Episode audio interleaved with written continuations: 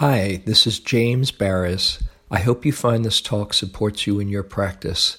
If you'd like to support my teaching, you can use the donate button underneath my picture on Dharma Seed to do that. Your support is greatly appreciated.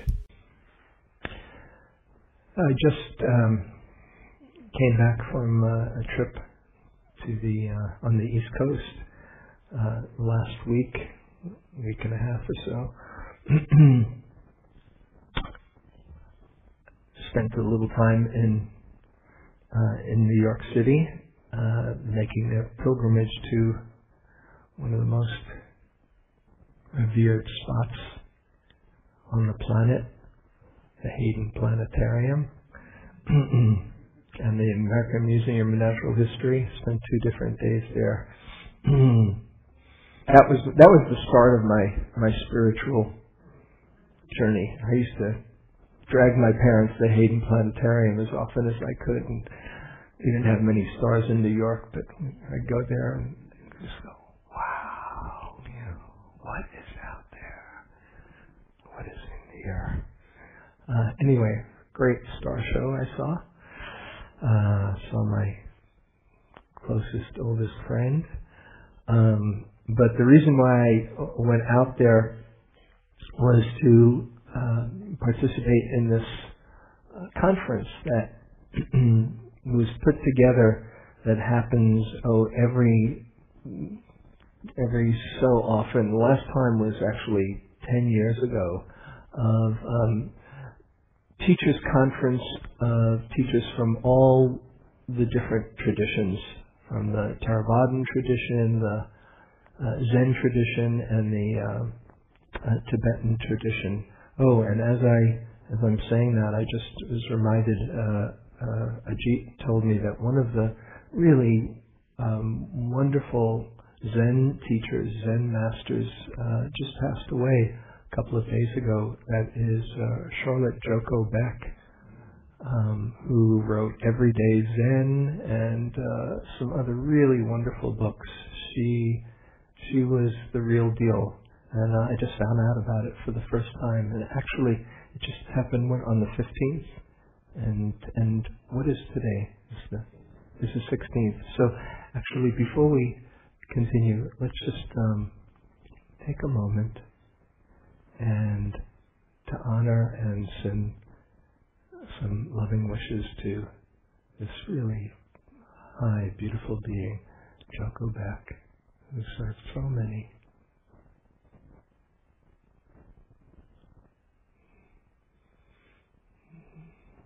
May you be carried on your journey with all the good deeds you've done and all the love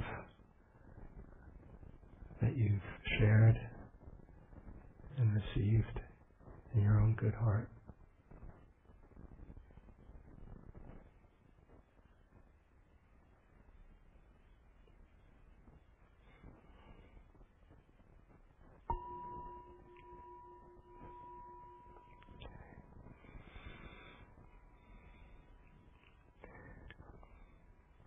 So this gathering was of um, about 200 teachers from various traditions. Some well-known, you know, famous uh, teachers of renown and, and, and deep wisdom. Uh, many uh, that I didn't know before. There's so many Dharma teachers out there, and they're good too. A lot of um, a lot of young teachers.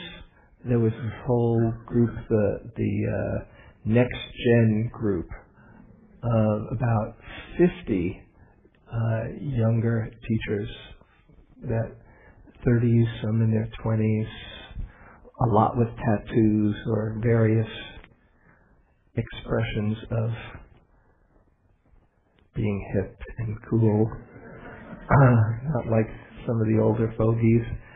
Um, and it was um, it was a really beautiful blend of uh, intergenerational dharma and um, connecting, getting to know each other, uh, looking at the future of Buddhism and, and Dharma in the West and in society. Uh, we spent three days together at the Garrison Institute in uh, at upstate New York, in Garrison, New York.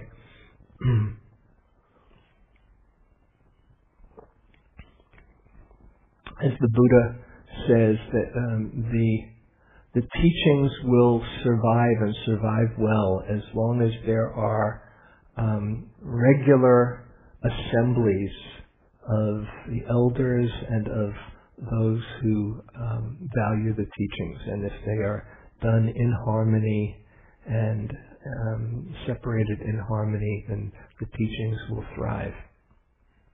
So um, we had this very harmonious, um, harmonious and yet edgy uh, teachings. Edgy in the good sense. It's like, okay, we're really going to get real here with each other.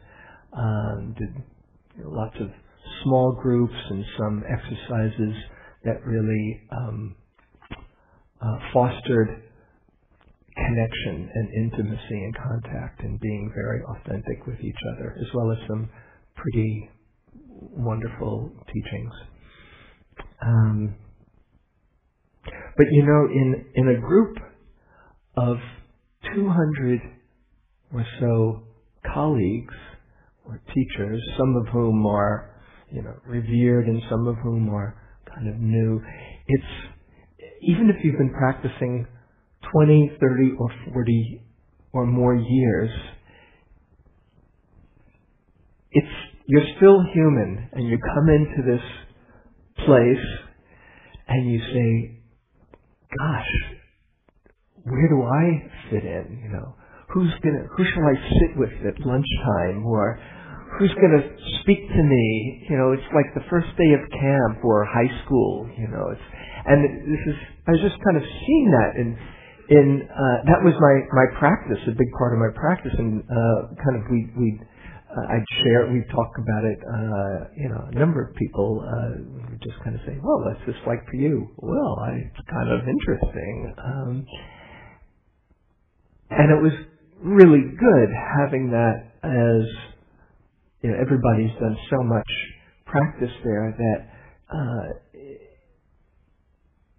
it became your practice to just kind of see how can I just come into my true self and be real and authentic and and connect and let myself be seen and be interested in seeing everybody around.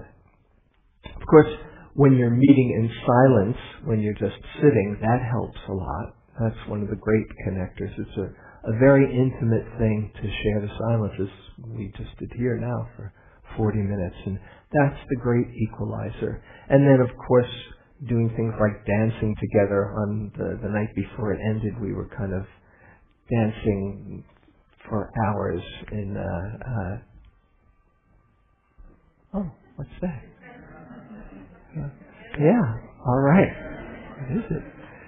Um, and, uh, you know, when you're rocking out to uh, in a really good sound system to some some very hip, cool music, and you know you're seeing all these, you know, very esteemed teachers and uh, just rocking out, uh, and and young young folks who are really rocking out.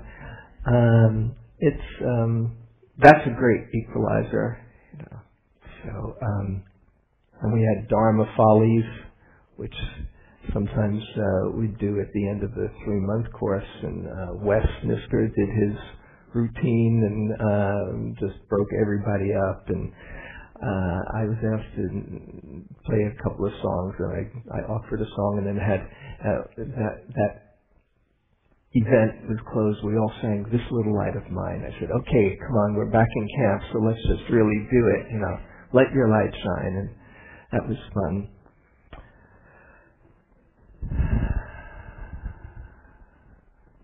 But um, one of the things that I noticed in in this practice is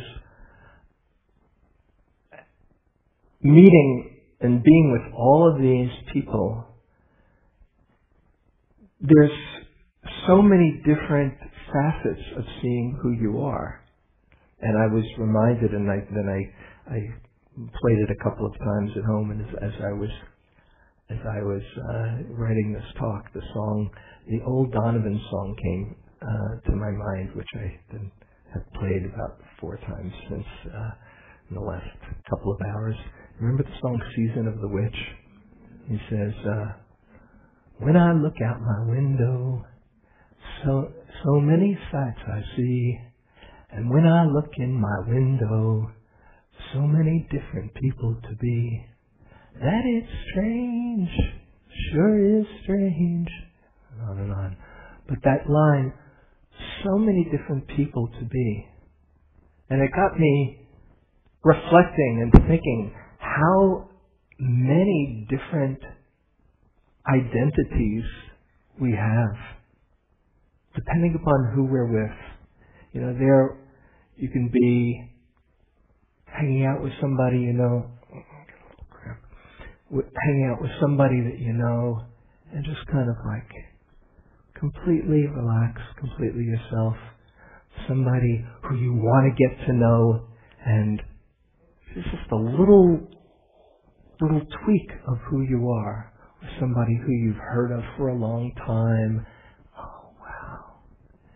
Or somebody who is, you know, maybe who's heard of you, who you haven't heard of, and it's like each one you're a different person with. Before I go on, I, I just want to uh, maybe invite you to reflect on how this plays out in your own life. Just close your eyes for a moment. And uh, let's just do a little uh, internal reflection. Okay.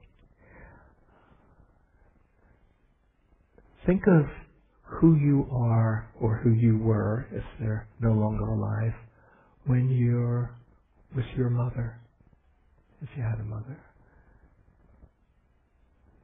Just bring her to your consciousness and feel her presence and then feel what it's like inside for you.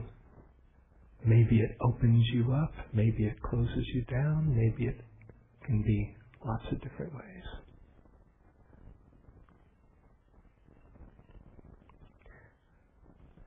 Okay? Take a breath. How about your father? Who are you or were you with your father? Have an image and just feel the energy not only of them, but what it's like inside for you.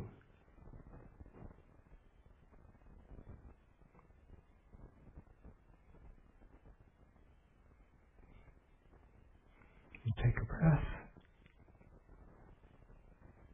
How about being around a child in your life? Maybe a niece or a nephew or your own child if you have, or somebody that you see maybe from time to time if there's any children in your life. Bring one to your consciousness and tune in not only to their energy, but who you are around them, what it brings out in you.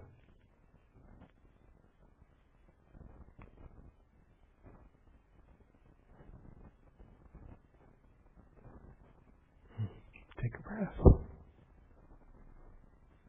How about a coworker or somebody that you interact with on a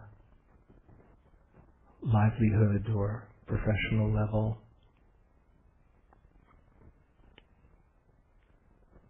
Bring someone to mind. Have a, a sense of their essence and who you are around them what part of you comes out around this person?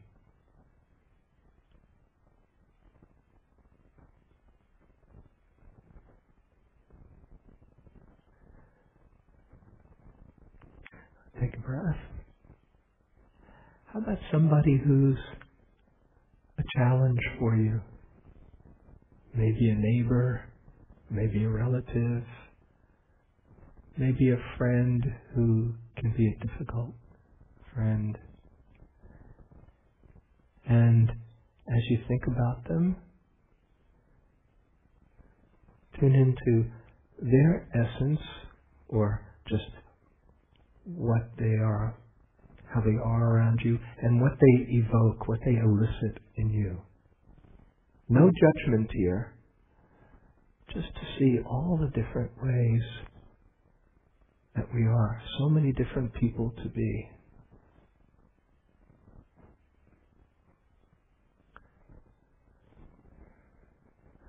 Take a breath. And bring to mind a really good friend. You have a best friend or a pal, it could be a pet as well. Just bring that being to mind. And as you just even think of them, get in touch with who you are inside around them. Feel who you are.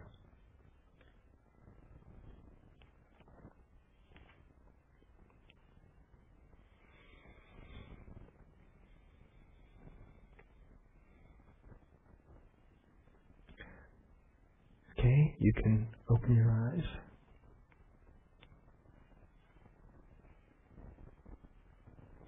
Do you notice a few different people coming out of you? Yeah. So it's not just, oh well, this is me. There's many aspects of me. And you can you point to any one of them and say, oh, this is me, when each one is a different expression of you depending upon who you're with. As I've said here many times before, I think of us human beings as um, receiver transmitter energy units, just walking around so affected and affecting our environment. And depending upon who we're with, a different expression of energy comes. If the energy in your field is comfortable, is welcoming, is friendly, is safe, and you relax, that turns on a particular wavelength of energy. If the energy is kind of scattered or anxious or out of harmony, that can elicit a different kind of energy from you as well. If your energy field is very centered and strong, that can affect others around you as well. It's a, it's a two-way mechanism.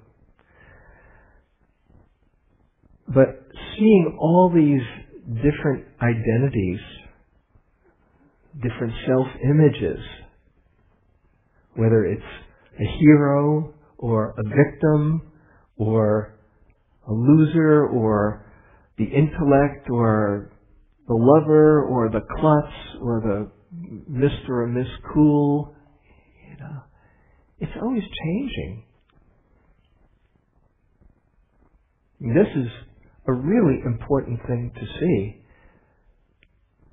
Because in that pantheon, you can't say, oh, that's it. That's it. I think the closest you can say is when you're completely relaxed and just and there's not an obstruction of the mind trying to be anyone, when you stop being anyone or trying to be anyone, then something unobstructed comes through, which usually has a a field, an energy field of love and goodness and kindness and awareness. But in a moment, that can be tweaked, obscured, the mind gets in the way, which is part of this mind-body process, and a different flavor of you comes out. Mm. So, if you think of practice as somehow cleaning up your act so that you don't have to deal with the unpleasantnesses of your personality, um, I would suggest you let go of that one. The first time I, I did a three month retreat, I, I share this at the end of retreats. First time I, I did a long practice period, um, you know, three months. It was really a long time, and, and it was it was a very profound experience for me. And I got really quiet, quieter than I had ever been before, and it just felt so centered and relaxed and calm inside. And then we had what's called integration week, where you start talking. Actually, sometimes it's called disintegration week, you know, where you kind of get used to interacting with with with others. And as soon as I opened up my mouth,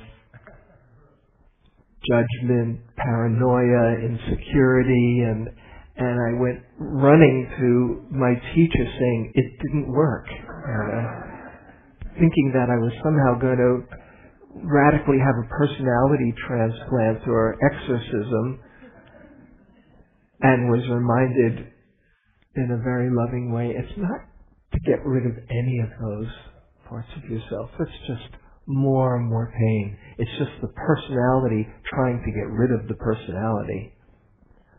But it's about making friends with all of those those parts.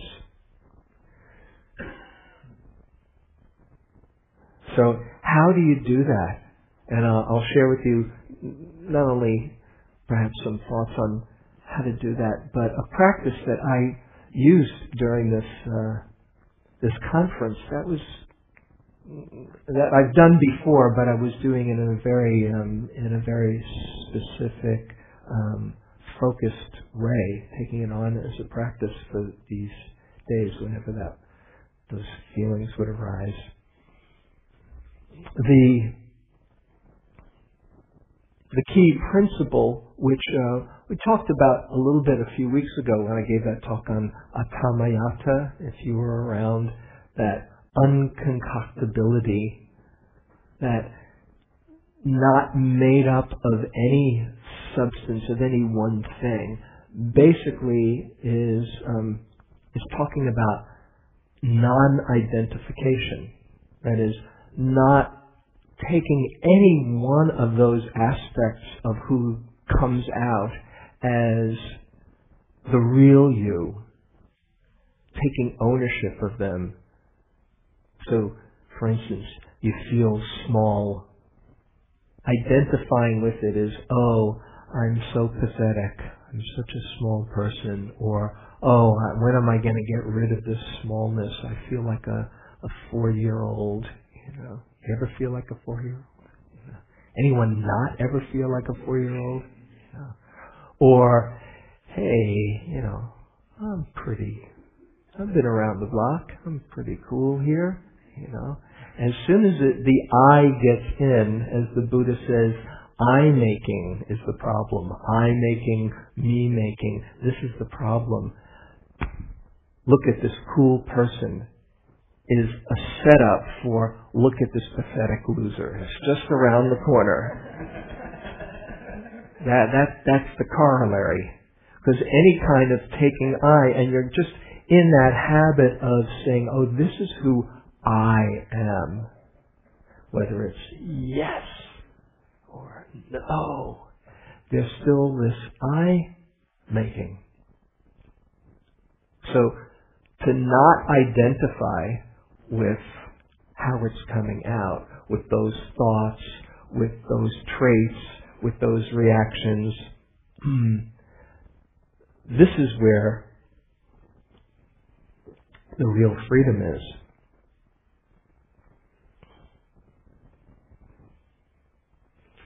Actually, hmm.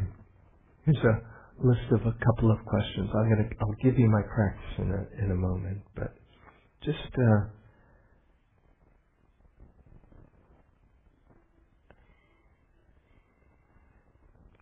just reflect on the various identities that you catch yourself assuming during the course of the day.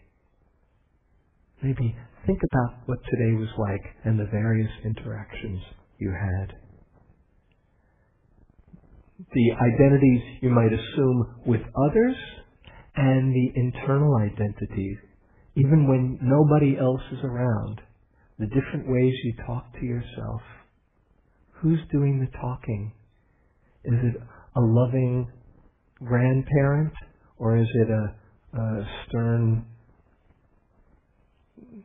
you know, taskmaster or scolder? And uh, just notice what might cause you to switch from one identity to another. Just again, think back to your day or the last few days, and you can probably see the whole cast of characters of who you are. What causes you to change?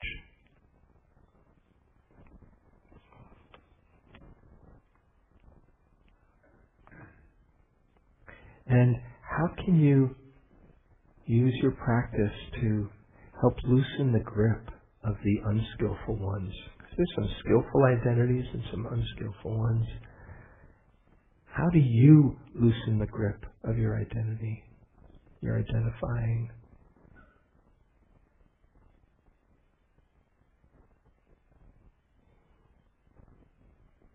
Hmm.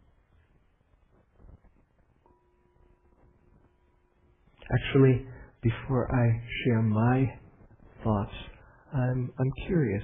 How do you, in your wiser moments, loosen the grip of your identification with those different expressions of yourself, especially the ones that maybe cause some trouble? What do you do? Here, just being aware. Say, here, hold on a second. Uh, and we're, we're taping it, so pass it on. Thanks. Say a bit more. How does that work for you? Yeah, put it right up to your. Uh. So, whoa. oh, notice what what's coming up right now. Feel the power. Okay, let's try this a little bit. You're such a powerful person. Yeah. Don't yeah. tempt me. so, uh, it's kind of the old saw of engaged brain before before mouth, right? So, if you just react or act without thinking, you're you're not you're not there. You're not within it. It just just happens, and then these personas erupt from within somewhere, mm-hmm. or amygdala or something. Mm-hmm.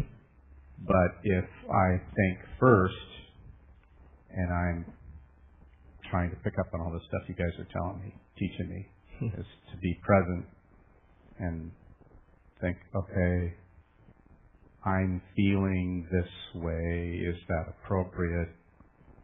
You know, do I have to speak right now? Can I wait a little bit longer? Can I process this a little bit? Can I assess where I'm coming from, what I really want to say, mm. and do I need to say it? And mm. if I speak mindfully, then those personas that, what was the word you used, are less unskillful. Skillful. Okay. So yeah, being being present and aware, I'm letting the more skillful personas emerge. Mm-hmm. The less skillful emerge personas seem to be more reactive, and the skillful personas seem to be more active. Okay, that's great. So the awareness mitigates the reactive reactivity. Um, are there times when you're aware and you're not so reactive, but there's still a persona that that isn't fun? That's difficult. Yeah, the the insecure, mm-hmm. the confused, the ignorant. And um, how do you, as you're you're speaking for all of us, how do you in your wiser moments deal with that when it's it, you're still mindful, but it's there? It's really context derived. So if I'm in the presence of someone that might be able to help me understand, then I'll I'll question. Uh-huh. I uh, I've gotten past the I have to know it all, even mm-hmm. though I like to know it all. But um, I'm totally open to asking questions and admitting that I don't know, which I didn't used to do. Mm-hmm. Uh, yeah, that's big. So, um, but if if I'm in a situation where I just I'm not going to get a solution mm-hmm. at that moment, mm-hmm. that could be scary, especially if there's pressure to perform mm-hmm. either for safety or success. Mm-hmm. But if I can, I try to just let go and make a note to figure it out later. You know, mm-hmm. to research, ask, learn, what have you. So uh, set aside if possible. I mm-hmm. guess is what I do if I'm up against something that I am not equipped for. Mm-hmm. Great. Okay. Thank you. Anybody else? Why don't you, yeah, pass it to you, and then we'll go back there. Hi, I'm Jenny. Um, for me, I think uh, what's been great about meditation has been um, the ability to kind of accept that amazingly I'm, I'm not perfect, and um, and I've been able to see that a lot of the my less developed skills, or what, what was it? Sorry, unskillful, unskillful yeah. side mm-hmm. are so much based in like things I've been doing since I was a little kid. You know, mm-hmm. feelings of insecurity or wanting to be seen or you know needing affirmation. And so uh, learning to kind of see those parts of myself as almost like a child, you know, this childlike mm-hmm. part of myself mm-hmm. has really helped me learn to kind of develop a sense of humor about those parts of myself when they come up. Like if my partner notices me being really insecure and points it out, at first I'll be kind of, you know, upset, but then I'm like, okay, yeah, that was me being like a kid, you know, and and that's helped me having this sort of relationship to that side of myself as this childlike part of me um not in with a judgment like oh i'm so mm-hmm. but just like oh you know it's like a child and you've got to love that part of yourself and you've got to laugh and you've got to just be have a playful relationship and i think that playful relationship with that part of myself i mean i still sometimes get frustrated and i'm you know still act this way or have these needs but that playfulness has really relaxed that um, uh, relax that tension between me mm-hmm. and that part of myself that's mm-hmm. maybe less skillful, I guess. Great, great. So seeing yourself, I, I think of of us as uh, another way I think of well, us human beings is just little boys and girls in big bodies. You know, especially when we get confused or frightened, which is what mostly the unskillful stuff uh, is is sourced in. Just little kids, just old patterns. So bringing a playfulness, uh, a humor to it, and a compassion. Sounds like compassion there too, understanding. huh Great, thanks. Sit all the way in the back here, so just uh, let you stand so you can get. Raise your hand. Yeah, that's it for you. Uh-huh. Yeah. That's it. Thanks, Jenny. And once you say your name too. Uh, ben. Ben. Yeah, so everything everybody has said so far is, is applies to me. Um, a couple of examples are well, one, which is quite. Uh, you may think this is a little bizarre, but um, I had a wonderful dog for many, many years, and um, when she was hungry, she's outside on the porch, and she would look into me, look in to the room. There's a sliding glass door, and uh, there it was pure perception coming from her. Mm-hmm. No thinking, nothing, just pure perception. And I was able to identify that in myself. Mm. And I worked as a psychotherapist, and it helped me tremendously because uh, you know we're very affected by our, our clients, or everybody's affected by everybody else. Mm-hmm. If somebody's under a great deal of distress, we want to do something. We want to immediately help, act. And so, for quite a number of years in my practice, I would worry about: Am I doing the right thing? What can I do to help? Yeah. Uh, I want to make a difference. And because of my this help that my dog gave me, I could move out of the discursive mind Mm-hmm. into just the perceiving mind. Mm-hmm. And I didn't have to do anything, except if somebody's suicidal, but, but I didn't have to do anything. All I had to do was be present with this perception, which of course is what we're practicing Mhm. anyway, Mhm. getting out of this discursive mind. Mm-hmm. And that then what would need to happen would happen in the therapy. So it Mhm. was uh, confusing at 1st Mhm. It was uh, exciting, but over and over again, as I was able to, and of course I'm still working on this, move from the discursive mind into the perceptive mind, which is being embodied in the body, in the that the, that that the magic of the being present is what was the most helpful thing Mm-hmm. to the to the to the client. Mm-hmm. Beautiful. Just So- being present. Yeah. Yeah. yes. So that area, and then also when I have my own distress for whatever reason, humor helps tremendously. Mm-hmm. Can you? You know, I say to myself, I, can you believe you're having this feeling right now? Mm-hmm. Because it, what it does is it can, the space contracts, Yeah. and there can be frustration, worry, anger, Mhm. rage. There can be all these things. Mm-hmm. So it's just like saying, "Oh, you're, isn't this interesting? You're doing it again." Mm-hmm.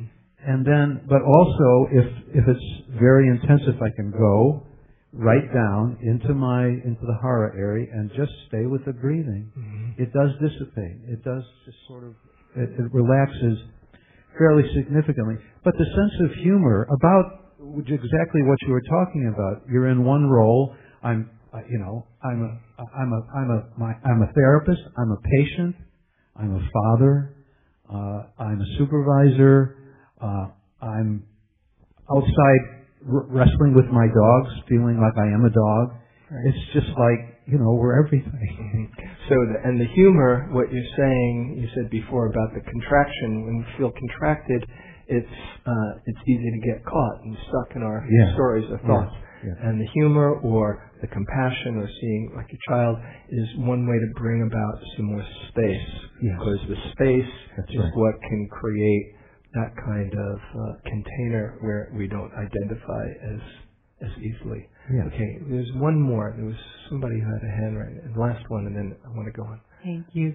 Um, uh, my name is Wendy, and I think um, that Ben and, and others already touched on this, but for me, it's very uh, what helps me. And I, I, I was thinking, particularly what- you know, when we were thinking about, um, you know, when we get tripped up, and I was thinking about a meeting I was in with one of my clients yesterday, and I realized, uh, of course, after the meeting, how small I felt inside.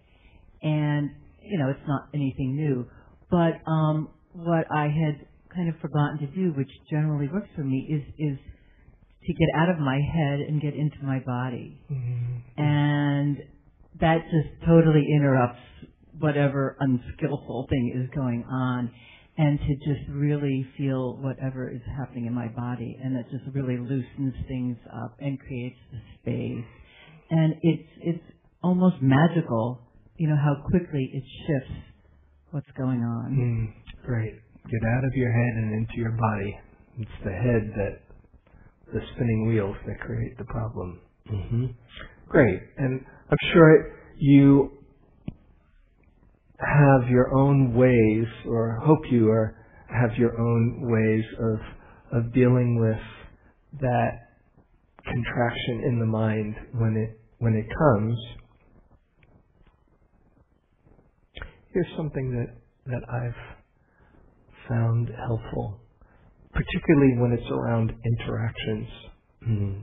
It's one thing if you're just internally spinning your wheels or, you know, you're by yourself and you're giving yourself a hard time and if you can bring a sense of humor or compassion for all the, the conditioning. But particularly when, when we're with another person, which is And that's often how it gets activated, how I am in relationship to this other person. And the big question is how I, how am I? How am I doing? And as long as you're focusing on how I'm doing, um, you are creating the conditions of either passing or failing your test. How am I, do, am I okay now? Am I not okay now? And if there's any kind of doubt, then chances are the answer is that I'm not okay now to some extent. As long as there's a contraction, there's there's this doubt that I'm enough. Um, I used to, as I've mentioned here before, I was really shy growing up. Um, I had my friends, but meeting new people was really, you know, was was not easy. And uh, at some point, I um, hmm, a couple of things happened. One particular, I was just talking about this with with Jane uh, yesterday. Um, I read a book, great novel of um, The Razor's Edge, Somerset Maugham. Anyone The Razor's Edge? And there's this one character, the, the main character in that book, Larry Stallings. I think that was his name. It was from like Chicago in the uh, in the in the 20s and and uh, high society, and he goes to India, has this transformative experience, comes back, and he's a man of very few words. He's like the old E.F. Hutton commercial, you know. Well, E.F. Hutton says, and everybody wants to hear, right? And he was a very impressive character. He he said so few words, but everybody wanted to hear what he had to say when he said it. And I used to get really shy in that I couldn't be the glib conversationalist that I I wished I would be and like that. And uh, I remember reading that book and thinking, oh wow, I don't have to be this witty, brilliant conversationalist. I just have to be a good listener. I just have to really check things out and only say something when I have something to say. How radical. I could be like Larry Stallings from Razor's Edge, you know. It was very transformative. But what really, what it flipped for me was that instead of wondering how I'm doing. The key is being really interested in the other person. And it's amazing when I started doing this, people would say, "Oh, you're so you're so good to talk to," you know. You're so enjoyable. I was saying a whole lot less, but I was just kind of interested in them, and they were talking more and more, you know. And it started a little practice that I've done off and on for a number of years. And the way I worked on, this uh, at this conference, it was like a was a, a couple of parts. First, if you see that you're contracting it all, if you're not at ease, that's a clue that there's some kind of selfing going on, some kind of identification with some part of you that says, Am I enough? How am I coming off? How am I doing? What do they think of me? All that. Moi. It's about me inside. Okay, so there's the clue as people so um, well articulated. Oh, to see that this is going on is the first step. Okay, and just to accept and not try to to change anything. Oh, this is what's happening now, and to hold it with either humor or kind awareness or loving presence, whatever you want to talk about or call it, and accepting and embracing that conditioning. But then to shift the focus from me to just being interested in this other person. And when you do and realize what they want is really your loving presence, that all you need to do is give them your loving presence. If you think that chances are, much of the time, unless you're very easy and comfortable and good friends, they're probably wondering, how am I doing as well? And if you just send them some loving kindness and let them know that they're all right and that they're worthy of your kind awareness, they feel at ease. And you know what happens when they feel at ease? If you can put somebody else at ease because your focus isn't on yourself, if you put them at ease, then it creates an environment of ease. And when they feel at ease, you feel more at ease. So it's kind of like this feedback loop that happens. And what basically the shift of energy is from here to here. And you, it's a great way to practice metta. It's a great ongoing metta practice. You don't have to be saying, you can if you want, may you be happy, may you be peaceful in your heart. But it's ba- basically just finding that metta switch and non-verbally communicating, you are worthy of my presence. Hi, hope you're doing well. And then just being interested in them. It's, it's so simple and it's so profound just to switch, shift the focus from what's going on in here to what's going on out there.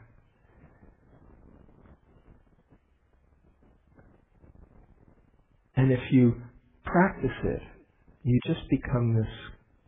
I'm not saying this is me all, all the time, but there are times where you, you do become like a, a, little um, metta field.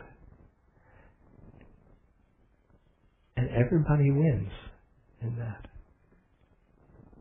So just uh, just for a moment, imagine, close your eyes, and uh, bring to mind perhaps that challenging person, the one maybe that you feel small around, or defensive around, or not completely yourself. And if they're reasonably um, balanced and basically uh, wanting to be at ease, just imagine or get in touch with the fact that pray, they probably would like to feel okay themselves. And tuning into their okayness.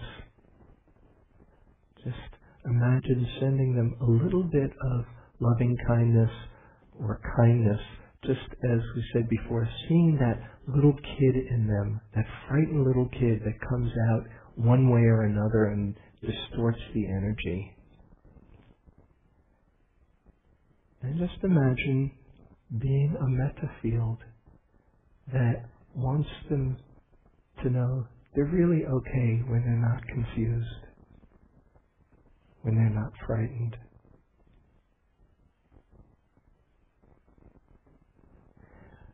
And notice how that feels inside when you are transmitting that to them, when you just have their welfare at heart for a few moments. How it feels inside for you. And how it feels perhaps for them in the field that you create. I'm not saying this can happen 100% of the time, but just notice the difference when you shift it off of you and just as a generative, loving presence.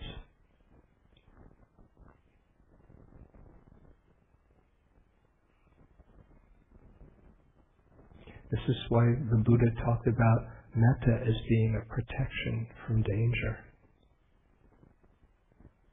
Specifically, this is how it can work.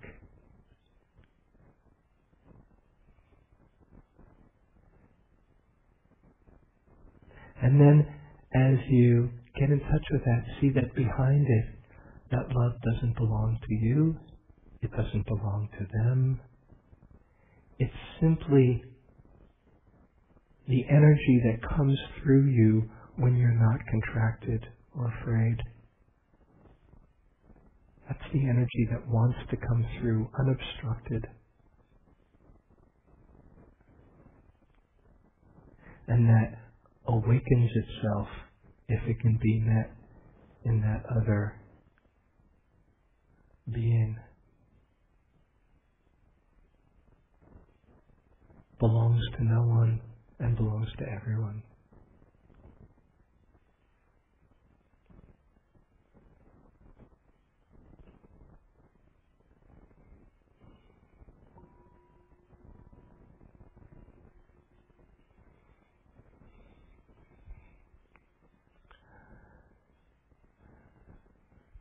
Okay, so just have time for maybe a comment or, or two. Any question?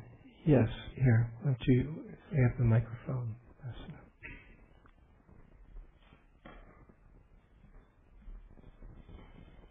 Ah, Susanna.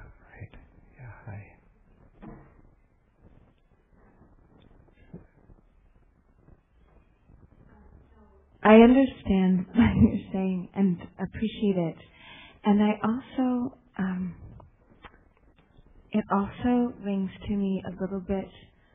I think that, like maybe a lot of women, a lot of my identity for a long time had to do with having that kind of loving presence for other people mm. and not having any focus on myself. Mm. And um, it ended up being more like an abandoning of myself mm. for other people. Mm. And um, so it feels like there's a fine line between having a loving presence for self and others mm. and um, and disempowering oneself and sort of erasing oneself in order to make other people feel safe and comfortable. Mm-hmm. Thank you very much for, for bringing that up. That's a really good point. And I, I think you're absolutely right. This is not about abandoning yourself. It's, it's about actually what, what I find is that when I do get in touch with that place that does really wish the other person well, I'm getting in touch with that place inside that is love. It's so it's, it's it, it can't be uh, you can kind of incline the mind, but if you're abandoning yourself, if you're somehow subjugating yourself, it, it can't, it can only work for maybe moments, but to really wish that person well doesn't mean to put yourself in a one down position. It means you're getting, you're getting in touch with a source of something um, much deeper than that, that smallness. And I think if it does feel like that, then it's time to come back and really um, fill the well inside. Uh, and I, I really thank you for bringing that up. Um, yeah, they're both important. Oh, one last one over here. here pass it up. Oops. Yeah. Hi. Um. So, like, my question and maybe it's kind of obvious, but is this like you're slowly getting over an obsession with someone? Like you're, you know, like, yeah, um, you're forcing yourself in a sense to pay more attention to them, but that will kind of open it up somehow, or just like. Well, obsession is usually about wanting something from, and when you don't want anything other than their welfare, it's like you are releasing the grasping. That's the difference between loving kindness and attachment. So uh, it's a very powerful, if you're obsessed with wanting something, wanting somebody, uh, the, the real antidote would be to just wish them well and not want anything but their happiness, which if you really are, mm, if you really care about that person, then that's the best field. It works for, for all concerned because just think about it. When somebody wants something from you, what's the energy that, what's your reaction usually? No thanks, a little bit more space. And when somebody is wishing you well, what's the energy that you respond? You're more at ease in their space. So on every, every level, the more you, the less you want from them, and the more you can just turn it into true kindness, well wishing, um, it, it, releases the, the pain on each each side. So. Thank you. Okay, so let's um, let's just close briefly. Mm and uh, get in touch with the heart inside that can wish well for ourselves and for others, that doesn't want anything other than goodwill, because we deserve it, and if the other person is in a place of safety, they will open up to their goodness as well and send some kind thoughts to yourself. May I feel all the goodness inside and appreciate who I am when I'm not confused. May I feel the love inside and share it well. And open to my true nature and then to send that to everyone. May all be free of fear and confusion. May all feel their goodness and share their love well. May all open to their true nature. And may our coming here together be a benefit to all beings everywhere.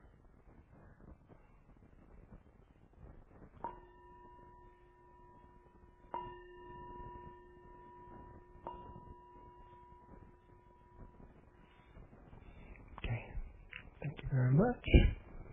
Enjoy the next couple of weeks. Let your light shine. This little light of mine, let your light shine. Thank you for listening. To learn how you can support the teachers and Dharma Seed, please visit dharmaseed.org slash donate.